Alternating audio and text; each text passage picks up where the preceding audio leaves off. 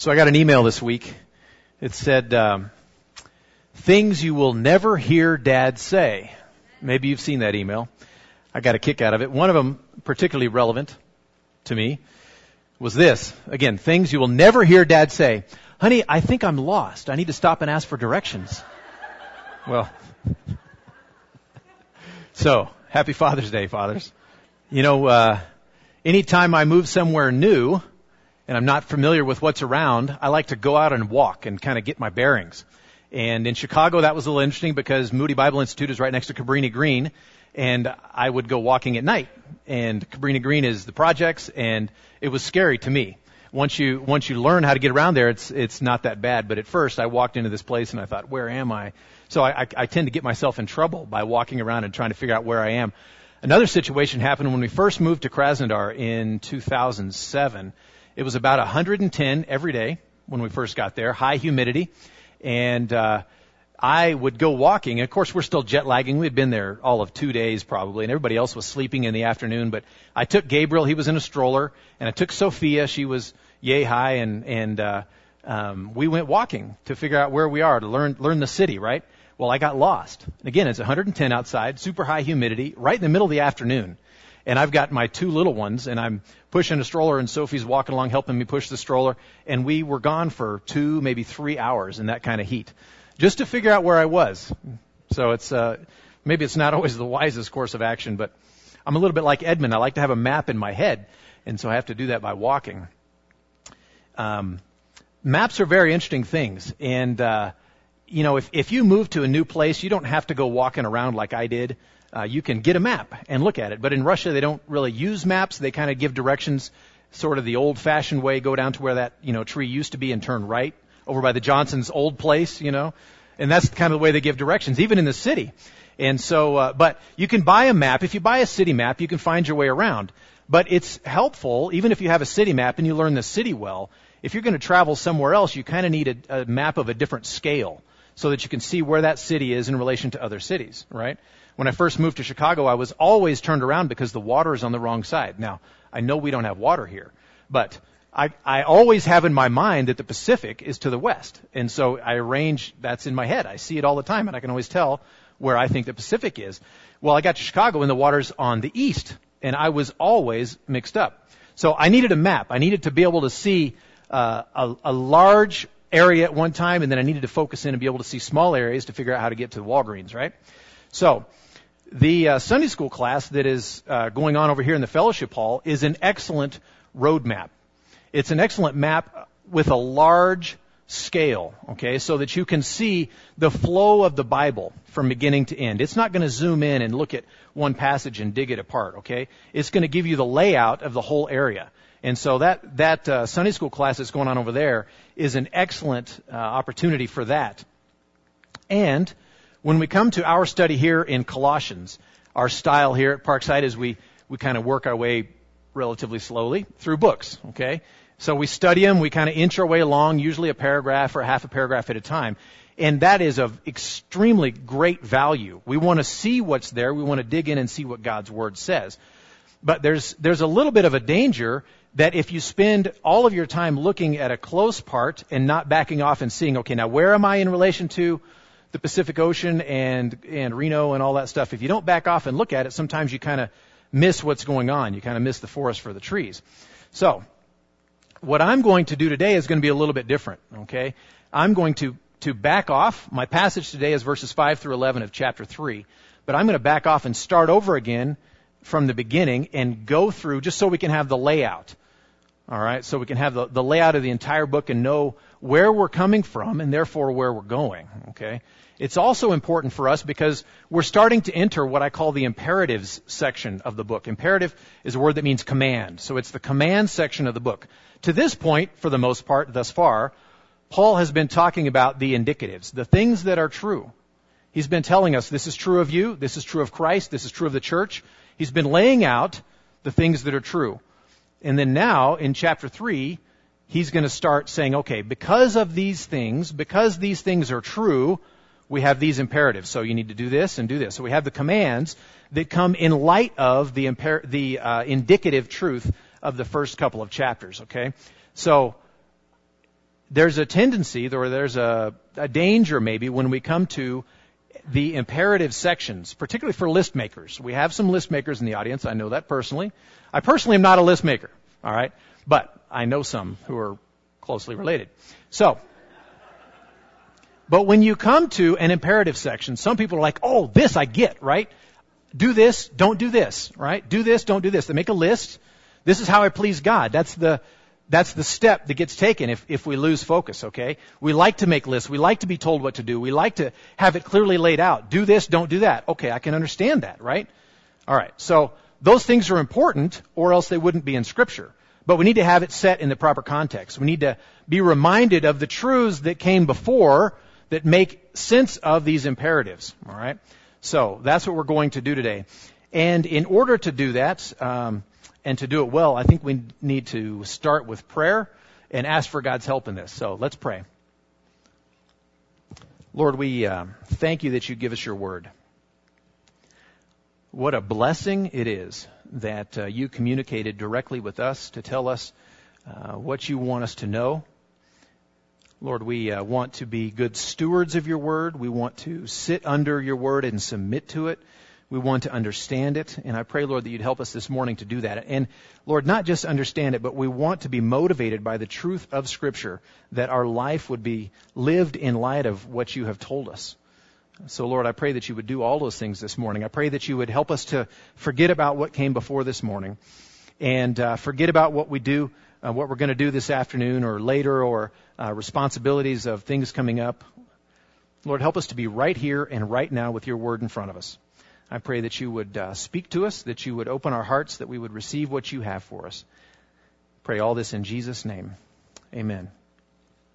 All right, so you have your outline in front of you from the bulletin. Now you'll notice a plethora of blanks, okay? So I hope your insurance is paid up and your carpal tunnel is doing fine, okay? Because there are going to be a lot of things to fill in, okay?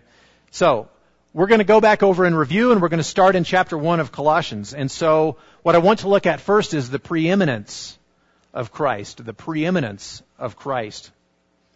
Now that's, there's a lot there, okay? There is a lot there, and I can't, I can't dig in and cover it all. Again, we're kind of doing an overview. We're looking at the large map. So that's what I'm doing right now. So, preeminence of Christ. First of all, he's preeminent in creation. In creation. Verses 15 through 17 say this. He is the image of the invisible God, the firstborn of all creation. For by him all things were created in heaven and on earth, visible and invisible, whether thrones or dominions or rulers or authorities. All things were created through him and for him. And he is before all things, and in him all things hold together. So again, there's a lot there, and I can't dig into it, but he is preeminent in creation. He comes first. He's the, he's the ultimate authority. He's the one who accomplished it, okay? He is preeminent. He's, he's the first when it comes to creation. He's also preeminent in the church. Verses 18 through 22. And he is the head of the body, the church. He is the beginning, the firstborn from the dead, that in everything he might be preeminent. For in him all the fullness of God was pleased to dwell, and through him to reconcile to himself all things, whether on earth or in heaven making peace by the blood of his cross. And you, who once were alienated and hostile in mind, doing evil deeds, he has now reconciled in his body of flesh by his death, in order to present you holy and blameless and above reproach before him. So again, I can't dig into that, but he is preeminent in the church. He's the first. All right. It's about him. He's the one with the authority. He's the one that accomplished it. He's preeminent in the church. And point number two, we have been made alive in Christ. We've been made alive in Christ. Letter A there, we have been filled. Filled. Chapter 2 and verse 10 says, And you have been filled in him who is the head of all rule and authority. Now, what's interesting about that word filled is that he doesn't say filled with what? Or he doesn't say filled by what? All right? He doesn't say what the content is. Uh, it's not filled with the Holy Spirit. He doesn't go on to spell that. Okay? It doesn't say filled with joy. He doesn't say that. he says, you are filled. All right? Now that, that's very interesting. It's a, it's a similar word, actually it's the same word in a similar kind of context that he says in Philippians chapter 4. And we looked at Philippians for quite a while in our Sunday school class. Philippians chapter 4, he's, he's talking to the Philippians and he says, uh, he says, I thank you that you joined in. Um, let me read it here. He says, It was kind of you to share in my trouble.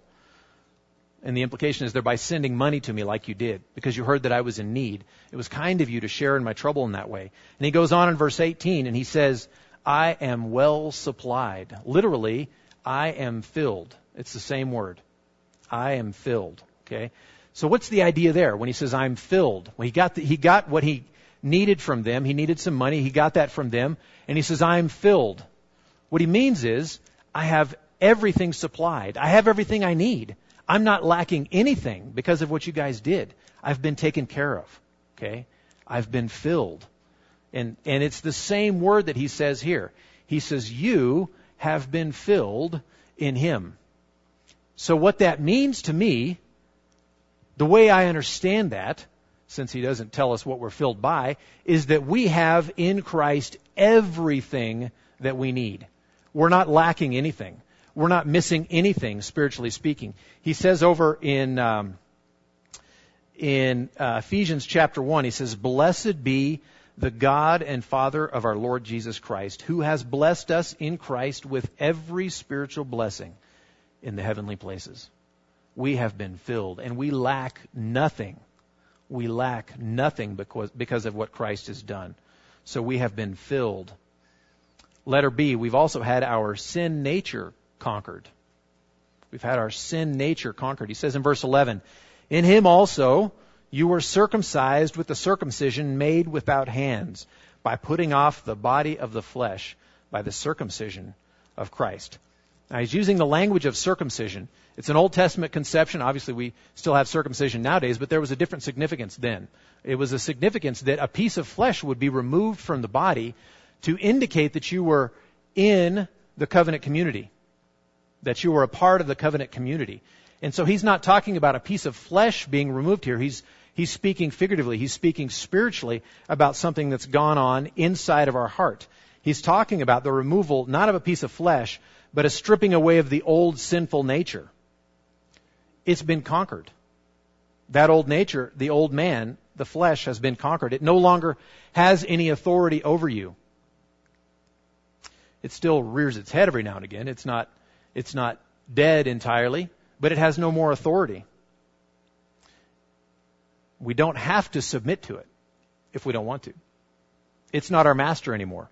Now, I asked a, I asked a military man this morning because I was never in the military. I said, what if a drill instructor came up to you? Now, one of the drill instructors you had when, when you were in basic training came up to you today, now that he's out of the military, and said, drop and give me 20. He said, what would you tell him? All right, I asked him, what, what would you tell him? He said, hi, it's nice to see you again. But he wouldn't be doing push-ups. Why is that? Because the, the man has no authority over him. He has no authority over him anymore. Now, it's possible that you could say, "Oh, yes, sir," and drop down and do, do push-ups, right? You could do that. You, you could obey it, but you have no, you have no reason to do that. He has no authority over you. And so, if, if you're obeying someone who doesn't have authority over you, uh, that's a little bit like when we obey our sinful nature. It has no authority. Now, we still listen to it sometimes, but it, we shouldn't, and we don't have to. It's not our master anymore like it was because the sin nature has been conquered. Okay? We've, we've been spiritually circumcised. Ezekiel says it this way. This is what God says in the book of Ezekiel. I will give you a new heart and a new spirit I will put within you.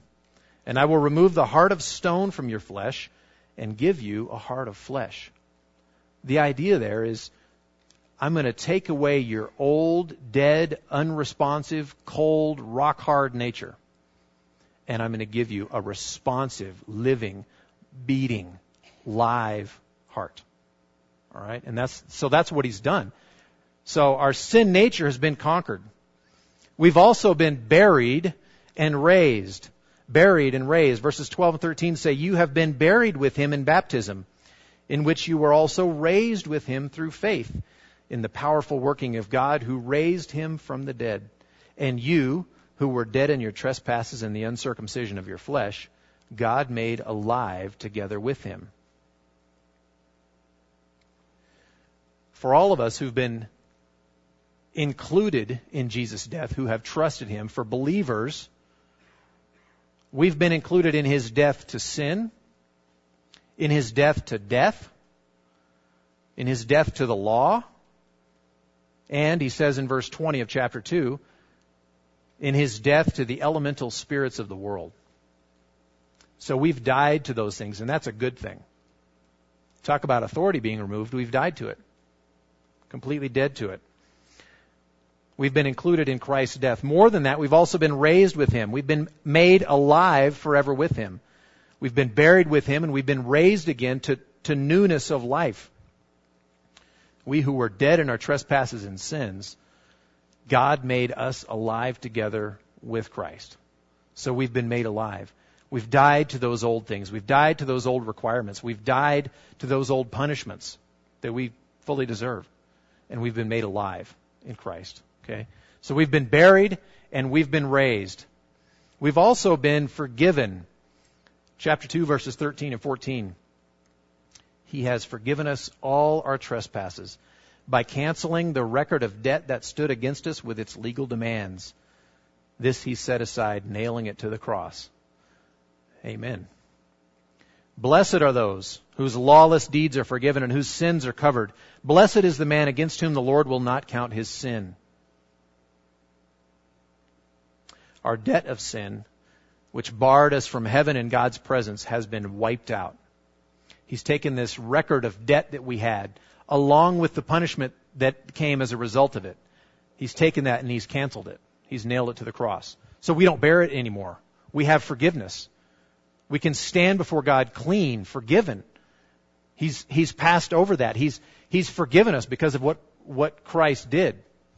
So we have forgiveness. We don't, we don't carry that anymore. We don't carry that old burden. We've been forgiven. We've also had our enemies defeated, point E. We've had our enemies defeated. Chapter 2 verse 15 says, He disarmed the rulers and authorities and put them to open shame by triumphing over them in Him. The enemy that stood against us from the very beginning. Think back to Genesis chapter 3. The serpent comes out and starts chatting with Eve, our enemy. He shows up then, and he shows up all through Scripture. And he's powerful and he roams about like a roaring lion, seeking whom he may devour. That's our enemy. He's scary. He has the ability even to kill the body.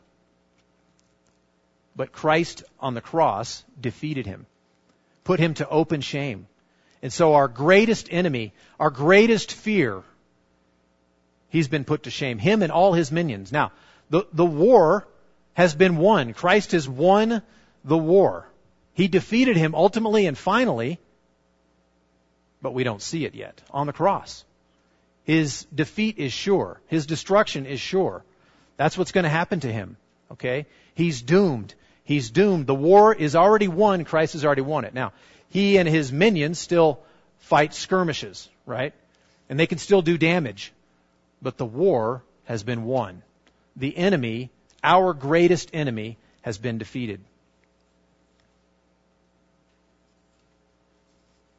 We've been made alive. We've been made complete. We have everything we need. Our mortal enemies have been defeated in Christ. And more than that, we've been given a new self. Point three. New self. So here we start to move into chapter three.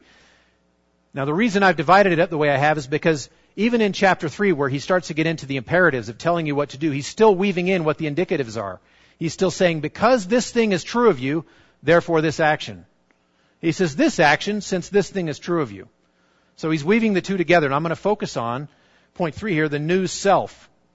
He says, as a review of last week, first of all, we've been raised with Christ.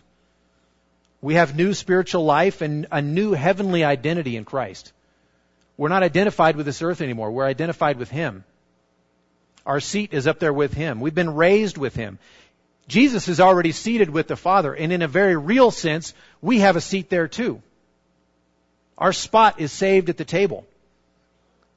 This world is no longer our natural habitat. Death is no longer our expectation. And sin is no longer our norm. We've been lifted with Christ out of these things. We've been raised with Christ. And we will also be glorified with Christ. Letter B. He says in verses 3 and 4, For you have died and your life is hidden with Christ in God. When Christ, who is your life, appears, then you also will appear with him in glory.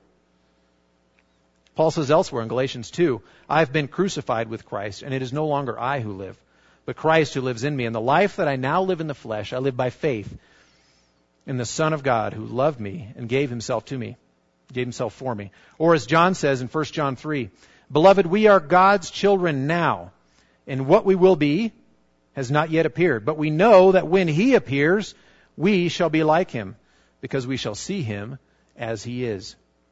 We don't know exactly when it will be or exactly what it'll look like. But we know that we are so bound up in Christ that when He appears and He'll be glorified, we will appear with Him and be glorified. That's our future. That's a different future than we used to expect. That's a different future than we can expect outside of Christ. We will be glorified in Him. See, we've also had our old man put off. Our old man put off. He says in chapter 3 and verse 9, You have put off the old self, literally the old man, with its practices.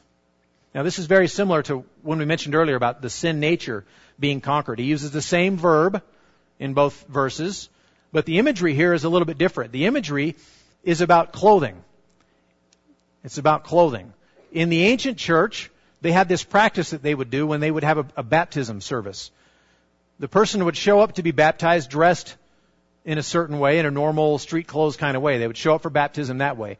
And then after they were baptized, they would put on white robes to indicate, I am, I'm alive in Christ. I am associated and identified with Him. I'm with Him. I'm not the way I used to be. I've changed my clothes. I've put off those old clothes. Now, of course, the next day they'd put on the, you know, their regular clothes. But it was a, it was a symbol. It was an indication to those there that I'm not the old man. I'm not the old Brennan. I've been made new in Christ. That being made new in Christ does not happen at baptism. But baptism is a picture of that, of salvation, of conversion, of when we identify with Christ in His death, burial, and resurrection. That's what, that's what baptism is. And so they were picturing this before the people. And so he says here, put off well, he, he actually tells him, You have put off the old man. He's bringing to mind this idea of baptism. That you remember what it was like when you got baptized? You showed up in your old regular work clothes. You got baptized and you put on that white robe. You're identified with Christ. I'm not the old man anymore. I have put off those clothes. I have put those clothes off. But there's another truth here. Ever since the Garden of Eden, in the fall of man into sin, we have all been identified as sinners. The root truth about us is that we are sinners. We're identified with Adam. Now, Adam was made, Adam and Eve were made in God's image. Okay? But they fell. And so it's a marred image. And so the image that we bear as sinners is a marred image, and that's the root truth about us. That things are not quite as they should be. We're sinners. We're identified with Adam. And he says, You have put off that old man, Adam. You're not identified with him anymore. Instead, we have put on the new man. Letter D. The new man has been put on. You've put on the new self, which is being renewed in knowledge after the image of its creator. Christians aren't identified with Adam anymore. They're identified with Jesus, the second man, the new man, the perfect man. We've been identified with him. So the core truth about us is no longer sinner. The core truth about us is redeemed. We're redeemed. We've been restored to relationship with God because of what Christ has done. That's the core truth about us. It's not that we're in Adam's image, a marred image. Now, we look at ourselves and we know that's still true. We have a marred image. We bear God's image, but it's not perfected. It's marred by sin. But that is not the root truth. The root truth about us now is that we've been redeemed. We've been restored into relationship with Him in Christ. Now, there's an interesting, uh, what it says here about practices. The practices of the old man. You've put off the old man and his practices. Um, the old man has his sinful habits and his ways in him, the ways that he behaves that are deeply rooted in the sin nature and have been cultivated by years and years of the indulgence of the flesh. We have a couple of lists of those kinds of practices in our passage here in, in chapter 3. And we have other list, lists in other places. But the lists here, the two of them in chapter 3 are sexual immorality, impurity, passion, evil desire, covetousness, anger, wrath, malice, slander, filthy talk. Those are the things, the practices of the old man. That's the behavior of sinners. It comes from our nature, and it's been cultivated by years and years of indulging that sin nature. Romans gives us a longer list. Galatians gives us a, a slightly different list and a little bit longer. But these are the types of behaviors that are consistent with life as a sinner, as someone who is in Adam. And Christians are no longer in Adam. Christians have put off that old man, like an old pair of dirty clothes, and put on the new man, Christ. The core truth about us is that we are redeemed in Christ, not that we are fallen in Adam. Verse 10 tells us that we, as those who have become children of God, who have put off the old dead man Adam and have put on Christ, are being renewed every day to be more and more like Christ. This is similar to 2 Corinthians 4 that says our inner man is being renewed day by day. Have you ever wondered why we don't start acting like Christ the day after we became a Christian? I, I became a believer. I remember the date. Why the day after did, did I not walk in holiness? Why did I not walk like Christ? Well, of course, it's because we still live in these fallen bodies. These fallen bodies have habits, they have cravings, they have their own desires, and we need to be renewed, and we are being renewed in our inner man day by day, becoming more and more like Him. He's working that out in us. It's something that He is doing in us. From the time we become a Christian, there's a war going on inside of us between our new man and our old sin nature. That sin doesn't have any authority over us anymore, like I said, but we sometimes submit to its demands anyway. But as we live in Christ, we are being renewed within. Letter E, Christ is all. Verse 11, here there is not Greek and Jew, circumcised and uncircumcised, barbarian, Scythian, slave, free, but Christ is all and in all.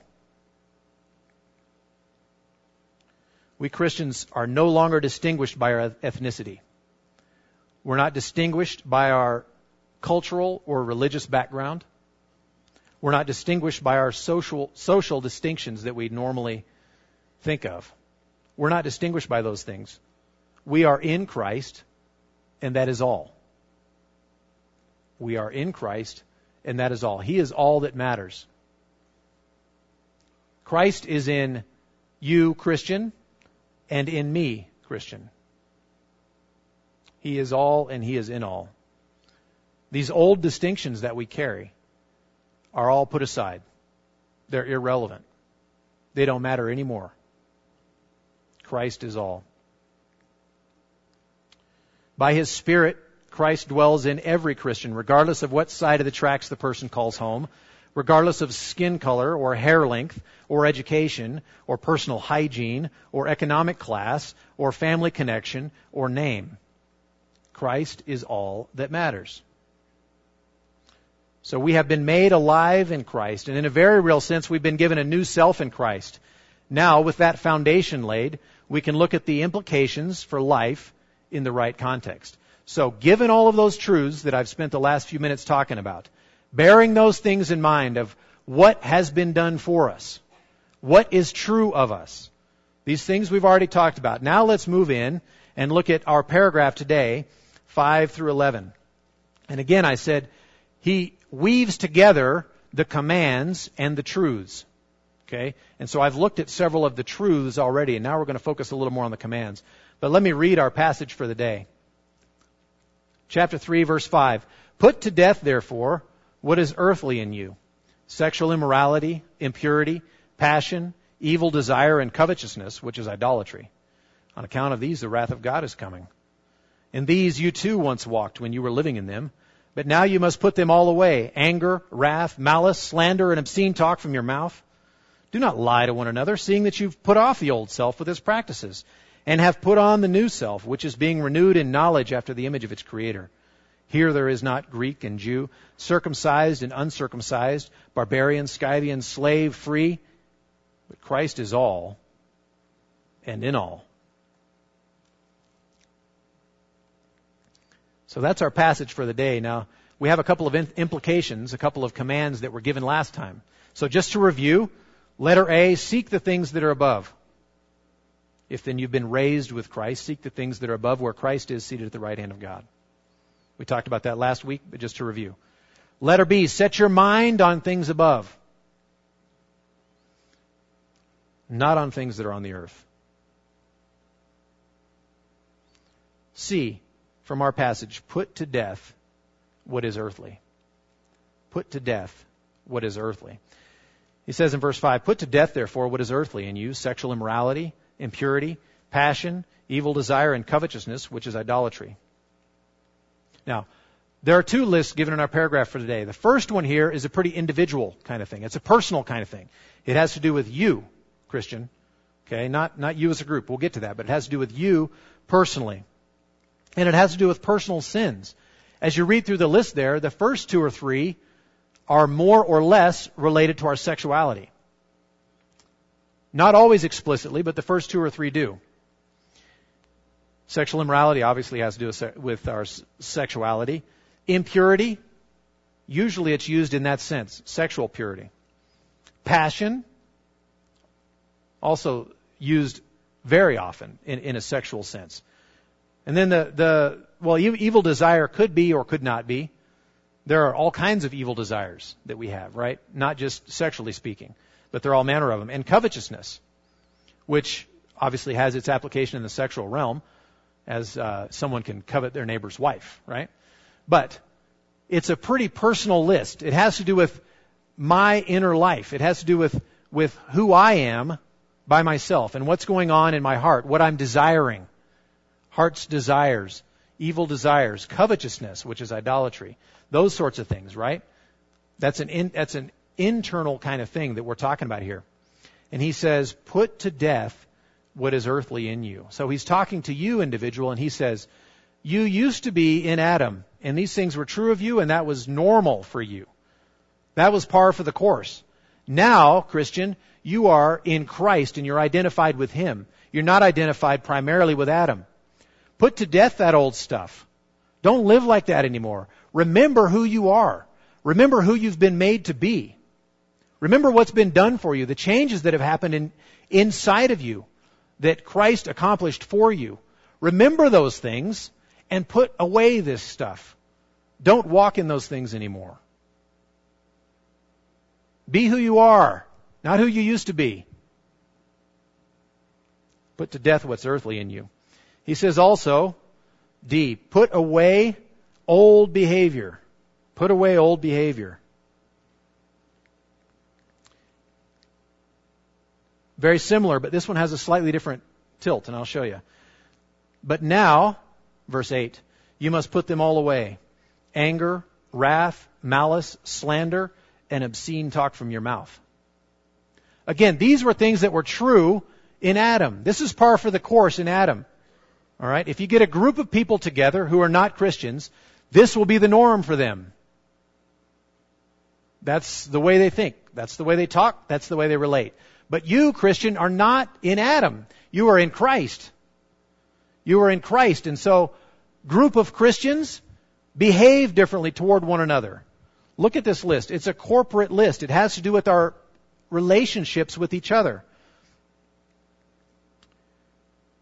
Anger, wrath toward one another, malice, slander, obscene talk from your mouth.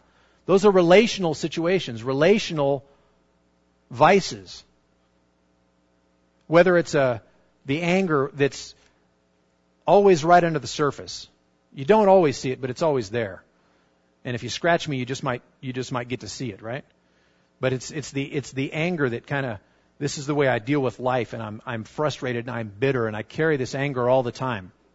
Or whether it's wrath, whether it's explosive anger, throwing stuff, hitting something, or yelling at somebody because they did me wrong. So I yell at them. That's outbursts. That's what he's talking about there. Slander. It's actually the word blasphemy, which means to speak something uh, untrue about God. To tell a lie about God, essentially. That's blasphemy. Okay? To use your words to drag God down, that's blasphemy. But it doesn't just relate to us and God, it also relates to us and one another. Do we speak that way of other people? Whether they're in our group or not? Do we talk about people like that? Do we drag them down with our words? Speak things that are untrue or that are mostly true? They're mostly true, right? Do we do that with each other?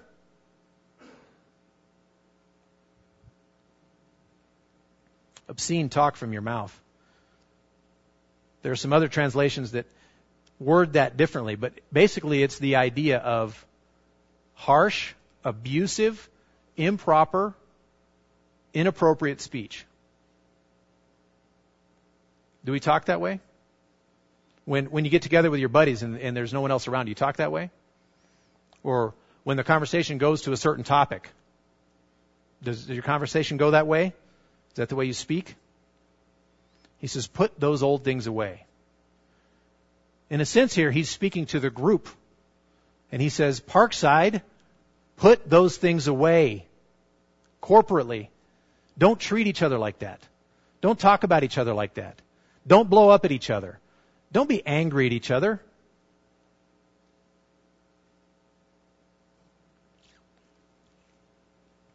And then finally, point E, don't lie to each other. It kind of tacks on to, to D. It's very similar, obviously. It's kind of related to how we speak to one another, but he, he pulls it apart. He makes a list, and then he stops and he starts a new sentence with this one. Don't lie to each other. Don't lie to each other. Be honest.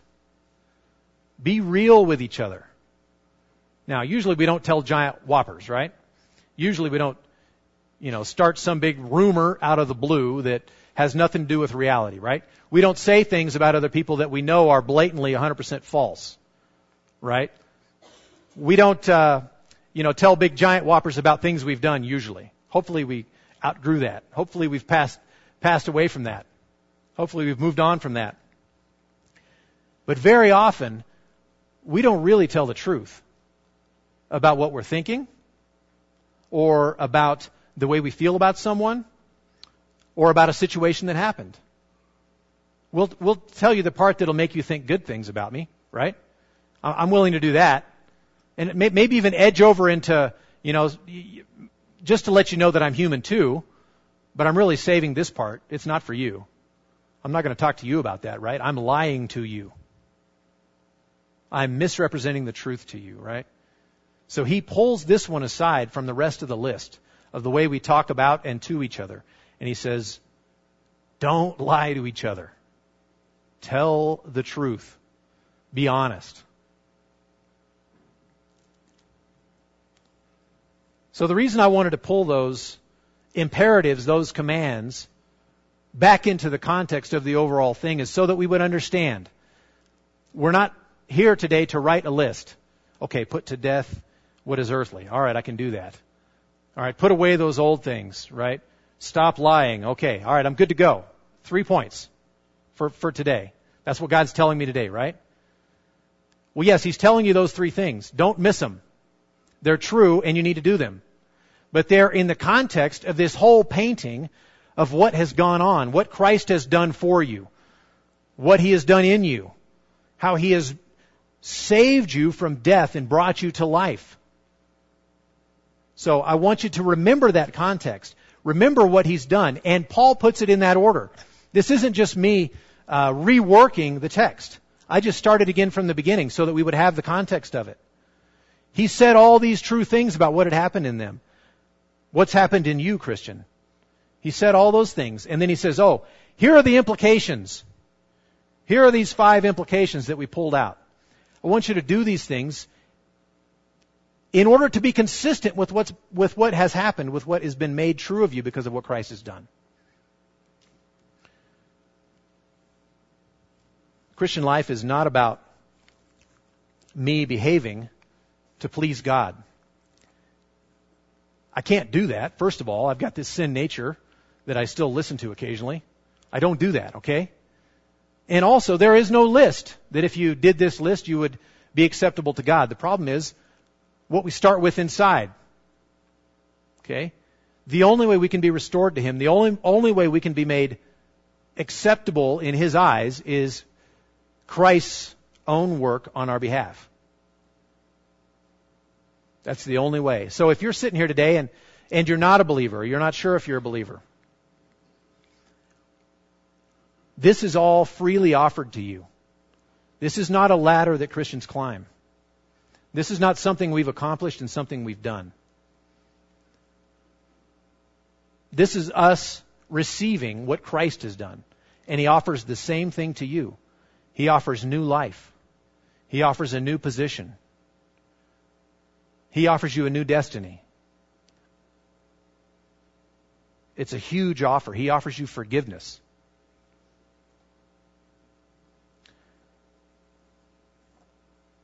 The imperatives, the commands of Scripture are never alone. They're never alone. It takes God working on our behalf. He's the one who brings us to Himself, not us climbing there. So, I know it's been relatively heavy, and I know there's been a lot of writing and a lot of context. But I, I, want us to bear in mind these truths about what has been accomplished for us, so that when we think about, okay, I need to stop lying. Why? Because the Bible said so? Well, that's an excellent reason. But because of these reasons that have been given, that Paul gave, these things that are true of me in Christ. And that offer is made that they can be true of you too, for someone who has never trusted Christ as their Savior that offer is there. Let's pray. Lord, we thank you for your word and um, we thank you for what you have done for us. We love you, we uh, trust you, and we are more than grateful for what you have accomplished on our behalf. Thank you for our letter here, Colossians, that tells us so many of these truths, the things that have been done for us, the things that Christ has accomplished for us. Lord, I praise you that you didn't let down some ladder that we could work our way up it and maybe, maybe uh, someday make it to you. But you accomplished it in Christ. I thank you for that. Thank you for Father's Day, where we get to uh, rejoice um, in our earthly fathers, who uh, whom we love and are wonderful, and we want to celebrate. Lord, we remember also you, our heavenly Father, and uh, we thank you for the way you love us and are gracious and show mercy to us. We thank you and we love you and we pray in Jesus' name. Amen.